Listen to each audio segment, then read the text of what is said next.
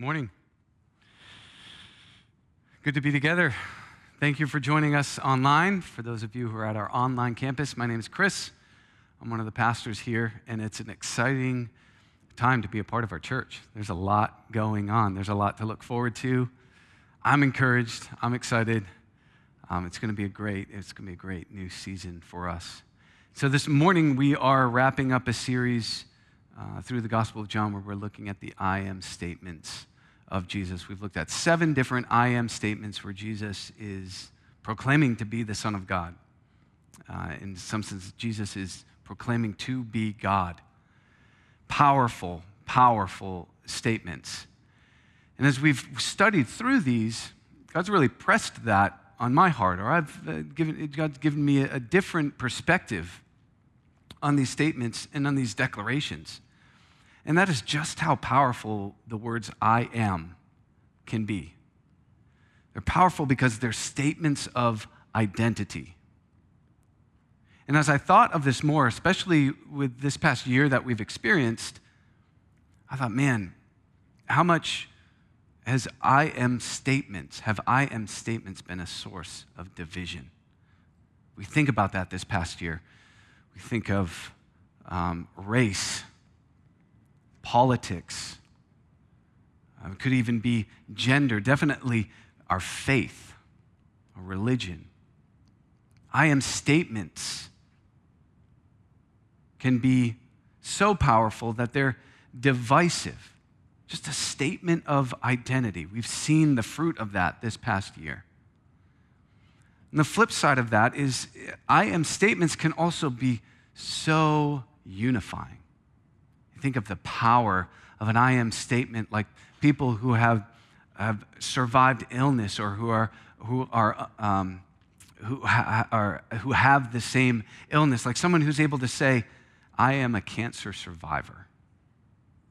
And within a group of people, there's unity there. It makes me think of like the camaraderie, and I think of um, like the, uh, the military and the pride and the identity that some people have when they say, like, I am an Army Ranger, I am a Navy SEAL. You know, before I got into ministry, I sold swimming pools. And I was once meeting with a couple to sell them a swimming pool, and I found out that the husband was a Marine. He had been a Marine. At some point in the conversation, I said, ex Marine. Ooh, no, no, no, no, no. I think he even raised his finger at me and waved it a little bit. He said, No, no, no, no, no. There are no ex Marines. I'm a former Marine. Just the identity, the power of that statement, the identity that this soldier found in that statement, the fence that he took when I used the phrase ex Marine. I've never done that since. And I also didn't get that pool sale. So I don't know. I mean, I guess it makes sense. But the, the, it's a unifying statement, the power of saying, I am. It's a statement of identity. And as much as I hate to do this, because I hate using sports analogies in sermons, but you think of stadiums that are filled with fans. The unity that's found in saying, I am a Red Sox fan, or the division in saying, I am a Yankees fan, right? There's power in those statements. They're powerful words because they're a statement of identity. And throughout our I Am series, we've heard Jesus expressing his identity as the Son of God. And he says he was using opportunities to teach the people around him what that means, who he was. He was revealing himself in saying that I am the bread of life. No, I am the light of the world. No, I am the good shepherd. No, me, I am the one true vine. He's using imagery from what the people were experiencing and is declaring that he is God. Our elder, Jerry Letourneau, early on in the series, said it this way that when Jesus was saying, I am the light of the world, he was saying, I am God. These statements were challenging to the people of Jesus' day as well, particularly the religious leaders. And multiple times, Jesus' life was threatened because of the offense that was taken in making this declaration in these two powerful words I am. So, what we're going to lean into today as we wrap up this series is the power of those two words. We're going to look at an example in uh, John chapter 8 where Jesus says, I am. He, he states an, an I am statement that is Uh, offended to the people at that time, but the weight will experience the weight of what he was saying by people's response. And then these statements, which are, which are much like a line in the sand, like a stake in the ground, like they're inviting us to respond. Not just for the people of Jesus' day, but they speak to us now. And what we find is that he says, you know, do, do you believe me? Do you believe I am who I say I am? He invites us to respond to that. He says, Are you with me or are you not? Are you one of my disciples or are you not? Where is your identity? He invites us to make just as strong a statement in saying, I am. We're going to look at what that means. But before we do, let's pray and ask God and invite God to open up our hearts to his teaching. Father God, once again, we're so thankful for your word and for your spirit. We're thankful for newness of understanding. God, how, how sometimes you capture our hearts and you bring us a fresh perspective.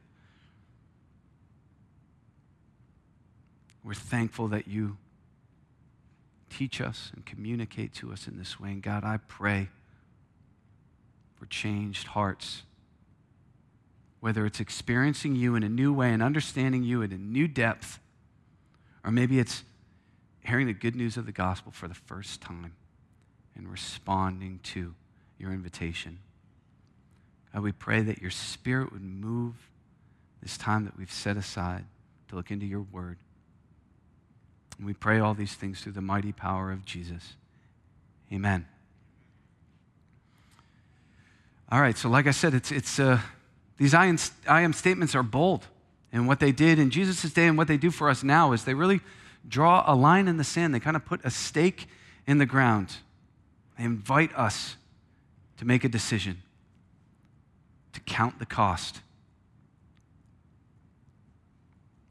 Count, counting the cost is understanding the decision that's about to be made. And Jesus talks about this directly in Luke 14 when he's teaching his disciples. It says that he was with a large crowd as they were traveling. Jesus taught them the cost of being a disciple. That's what this this section in the NIV translation is called the cost of being a disciple. And I'm going to pick it up in verse 28, where he uses this imagery, he uses this story. He says, Suppose one of you wants to build a tower. Won't you first sit down and estimate the cost or count the cost to see if you have enough money to complete it? For if you lay the foundation and are not able to finish it, everyone who sees it will ridicule you, saying, This person began to build and wasn't able to finish. We read this now because this is Jesus' own words. And this is Jesus laying out this perspective that there's a decision to be made, there's a cost to be understood. He wants us to understand what we're stepping into when we say, I'm a follower of Jesus. He wants us to understand the weight of that identity the weight of that statement of identity is part of our response to the gospel. And I'll tell you through this whole study, that's the one thing that has really weighed heavy on my heart is my response to the gospel and how easily I will respond to the mercy and the love and the grace of God, but how difficulty or how I, I tend to move away from actually waking up every day in surrender, counting the cost and committing to it. So we read that passage in Luke now because that's straight from Jesus' lips, and he's saying there is a cost. You need to understand what you're committing to. And he uses that analogy of building. It's like, don't just build the foundation, follow through, commit to the decision being made. He's inviting us to count the cost, to understand the weight of our decision. Because in following Christ, we don't, we don't want to just get swept up in a moment or swept up in emotions, or follow our own sort of inclinations. We're making a decision. The gospel invites us to make a decision. And that decision hangs on this weighty statement of identity, where we say, I am a follower of Jesus. Like I said, we're going to look at John chapter 8, where Jesus says another I am statement, and he understood the weight of these words. He understood the weight of these words. And as we read further and further through the Gospel of, of John, we can see tension start to build. Things start to boil up. We see this in John chapter 8. Jesus begins to really agitate the religious leaders of that day. And he does this in a conversation where he elevates himself to their patriarch, Abraham. And the Pharisees of that day, their whole belief structure was built on the fact that they were of their, their national lineage, of their covenantal lineage to their father, Abraham. And what Jesus does in this discord is he elevates himself to a level of Abraham and then even further above. And the Pharisees just can't stand this. But this is what Jesus is preaching. This is the good news of the gospel. This is why our Bible is divided up into two different sections is there's that old covenant that the Pharisees are holding on to, and there's the new covenant, the New Testament that Jesus brings. So he's preaching something completely different than what anyone had ever heard. And these are the same heavy I am statements that ultimately lead to Jesus' crucifixion. There's power in these I am statements. So Jesus is having discourse with the Pharisees, and he's elevating himself to that of, of Abraham or even above Abraham. He's elevating himself in such a way that he's saying, I and my Father are one. And the Pharisees just can't believe this. And so they respond, starting in verse 54. They respond by saying, they're kind of saying, Who do you think you are? in doing that in elevating yourself in this way? What gives you the right to say you're the Son of God? And Jesus' response starts with If I glorify myself, my glory means nothing. So he says, I'm not the one lifting me up. My Father, whom you claim as your God, is the one who glorifies me. And though you do not know him, I know him. I and my Father are one. If I said I did not, I'd be a liar like you. That's got to pinch a little bit. But I do know him, and I obey his word. Your father Abraham, he rejoiced at the thought of seeing my day. He saw it and he was glad.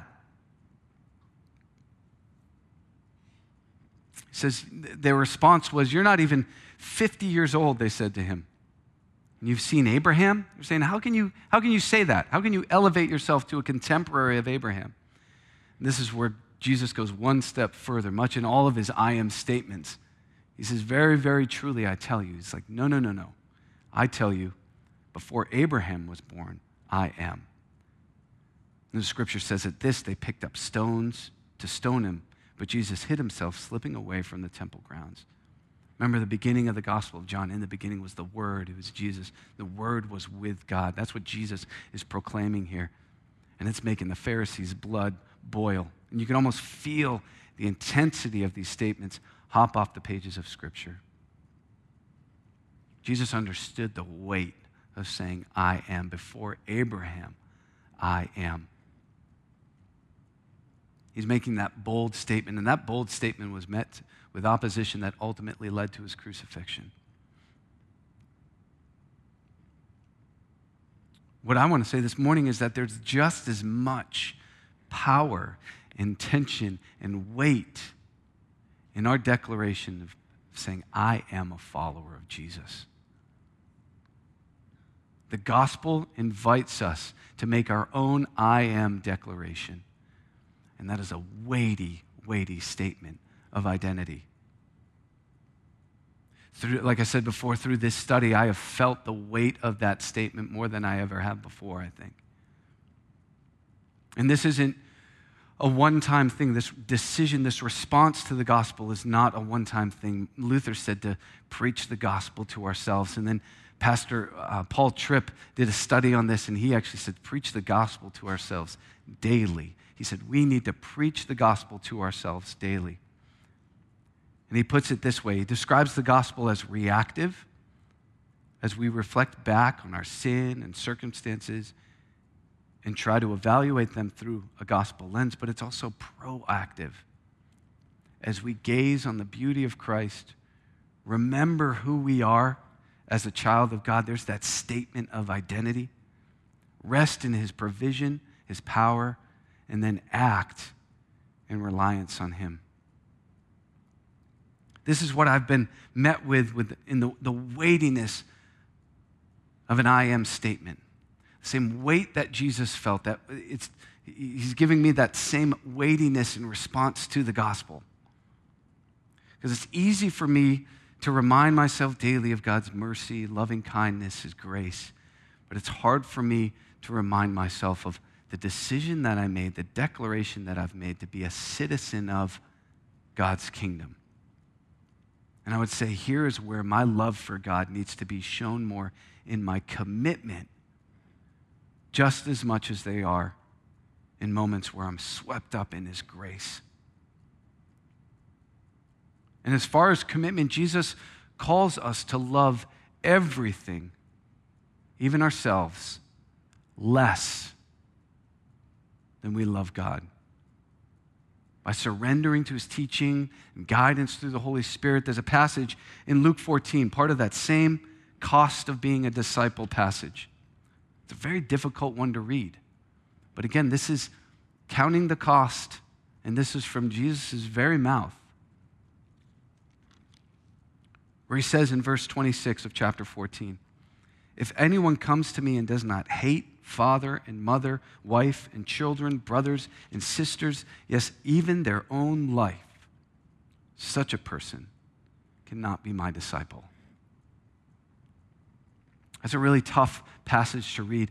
Hate is a very strong word. I think Jesus uses this language to emphasize its importance. And some translations won't translate the word hate. If you go back to the word as hate, if you go back to the Greek word, which is miseo, it means to love less or to esteem less. This is what I believe the Apostle Paul was saying in his letter to the Philippians when he says, Indeed, I count everything as loss because of the surpassing worth of knowing Christ Jesus, my Lord. Jesus wants us to know the weight of what we're saying, the weight of what we're committing to. When we say that I have decided to follow Jesus, I am a disciple. Again, that statement of identity needs to be heavy, heavy in our hearts.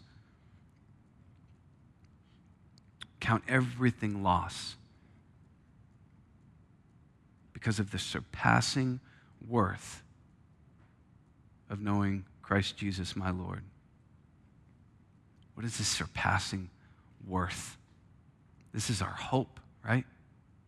In light of our hope, in light of the hope that Jesus brings, we count it all loss. Because Jesus has something more for us. There's more to this life. That's a message of hope that Jesus brings. Through our surrender, we receive blessing and trials in our lives, but our motivation in life is found in our hope of future glory in eternal existence with God the Father. So, the good news of the gospel is that when we come to the end of ourselves and we realize that we're broken, we realize that we can't fix ourselves and we turn to Jesus and the saving power of Jesus, there's also this message of hope. That there's more for us. And Jesus says this in Matthew 16, verses 19 to 21. When he reminds us not to store up for ourselves treasures on earth where moths and vermin destroy and where thieves break in and steal. Makes me think of that imagery and what we learned in the Good Shepherd, where thieves break in and steal, but store up for yourself treasures in heaven where moths and vermin do not destroy and where thieves do not break in and steal. For where your treasure is, there your heart will be also. As we consider the cost of being a disciple of Jesus and the weight of that statement, he also reminds us of the reward. That's not it. There's an ultimate end and there's an ultimate freedom. He says again in, in John 14 do not let your hearts be troubled. You believed in God, believe also in me. My Father's house has many rooms. If that were not so, would I have told you? Am I going, and, I, and I'm going there to prepare a place for you. And if I go and prepare a place for you, I'll come back and take you to be with me, that you may also be where I am. You know the way to the place where I'm going. That's right around where Jesus said that I am the way, the truth, and the life.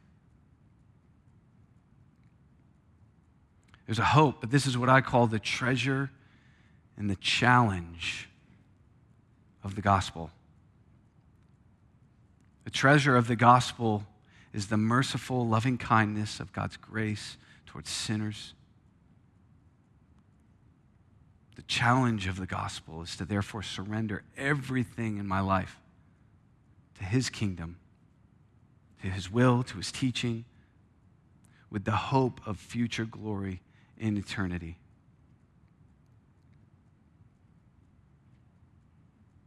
There is a cost in following Jesus. There's a cost and there's a weight to that I am statement and saying, I am a follower of Jesus. But the good news of the gospel is then we share in the same hope.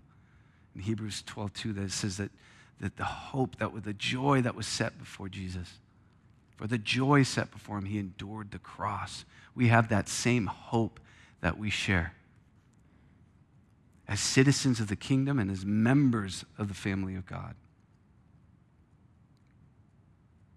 So just it doesn't end with that weighty statement.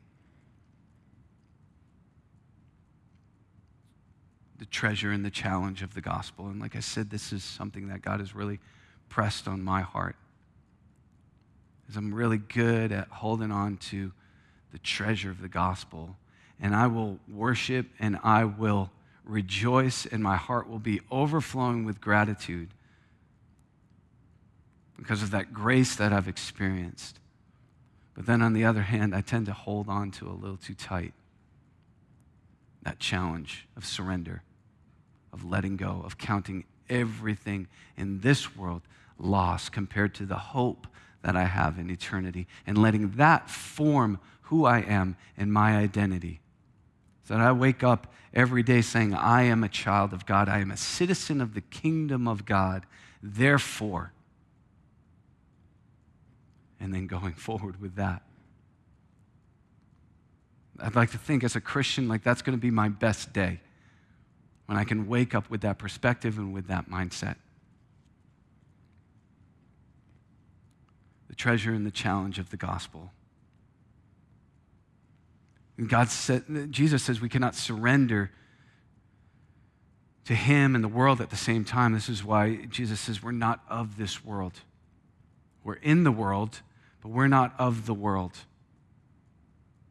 And Jesus says, when talking about money, Jesus says, No one can serve two masters. Either you will hate one or love the other, or you will be devoted to one and despise the other. But I think the same principle applies here. And what he's teaching about is not being double minded, not having, not holding on to two things at once, not embracing the treasure, but kind of being hesitant to accept the challenge, the surrender. So here it is again, that line in the sand or stake in the ground. And Jesus is inviting us to respond. All of these I am declarations, Jesus has been saying, I am the Son of God. I am your Savior. His contemporaries couldn't, couldn't grasp that. His contemporaries were offended by that. And here he gives us this invitation full of grace, freely, asking, Do you believe? He wants to know, Are you in or are you out? Are you with me or are you not? And what does the Bible say? If we are with him, we're commanded to be baptized, to make that declaration. Proclaim it. Say, I am a sinner saved by grace. I am a child of God. I am a citizen of heaven. No matter what I experience in this world, I am surrendering to the will of God and the guidance of the Holy Spirit. I am going to count it all as loss. There's no precursor to being baptized other than acknowledging our brokenness, surrendering to Jesus' victory over sin and death, and committing to being his disciple, committing to surrendering to his teaching, his direction. So be baptized. Make that declaration. Proclaim it. Say, I am a follower of Jesus. I know that there's some people that may be thinking that they're not ready. Some people may be thinking they need to get right before God before they can be baptized. And I want to let you know that that defeats the entire point of the gospel. The good news of the gospel is that we don't have to come to God all put together. We don't have to stand in our own confidence. We only stand in the confidence of Jesus Christ and our identity in Him and our declaration that we believe He is who He says He is and that He did what the Bible said He does.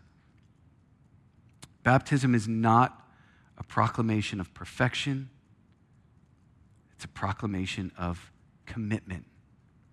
We're having baptisms next weekend. If you feel God stirring in your heart, or if you have made that bold, bold statement and saying, I am a follower of Jesus, then I want to invite you to be baptized. Proclaim it. It's our public declaration of our decision. This morning, we're going to have a sign up table in the back lobby. There'll be links and emails made available to those who are viewing online. It's the boldest statement that we're ever going to make. Just as we've seen through this series the weight of these statements and some of the responses that they bring, this statement for us is the weightiest statement we'll ever make. And it's not just receiving the treasure of the gospel, as committing to the challenge of it, committing to the surrender, committing to counting it all loss compared to the future glory that we know we're going to receive in Christ Jesus. That's our posture of response. If you are responding to that for the first time, reach out, let us know. Be baptized. I know in the past as a church, we've done baptism different ways with video testimonies and read testimonies and all of these things. And, and I want to let our church know that the reason we do those things is to share because these stories are impactful but by no means are these requirements. So if you're interested in getting baptized or if you feel God is moving you to get baptized, don't think you have to follow any certain protocol. Just reach out and let us know. If you believe, if you're making that declaration, if you're proclaiming that weighty statement and saying, I am a follower of Jesus, then get baptized. Let us know. We'd love to hear from you. And for those of us who have already been baptized, let this be a reminder of the commitment that we've made in Christ. Not just the response, but the commitment that we've made in Christ. And move forward into, in that and pray that God continues to empower us and guide us through His Spirit. Amen. Let's pray together. Holy God, we are so, God, we're just in awe. And sometimes we just stand in awe of who you are. And when we read these things and we consider these things, that makes us feel so grateful. Grateful for your love and for your mercy every day. And it motivates us, it spurs us on to want to be fully devoted, fully committed disciples, followers God, I pray that if you've moved in the heart of people this morning to make that decision, that you give them a boldness, a courage to step out in faith, to make that declaration, to be baptized, say, I am a child of God. I'm a follower of Jesus Christ. There's power in those words. God, we know as a church the unity that we find in those words. It's only made possible through your love, only made possible through the power of your Son Jesus. And it's in His mighty, mighty, mighty name that we pray these things. Amen.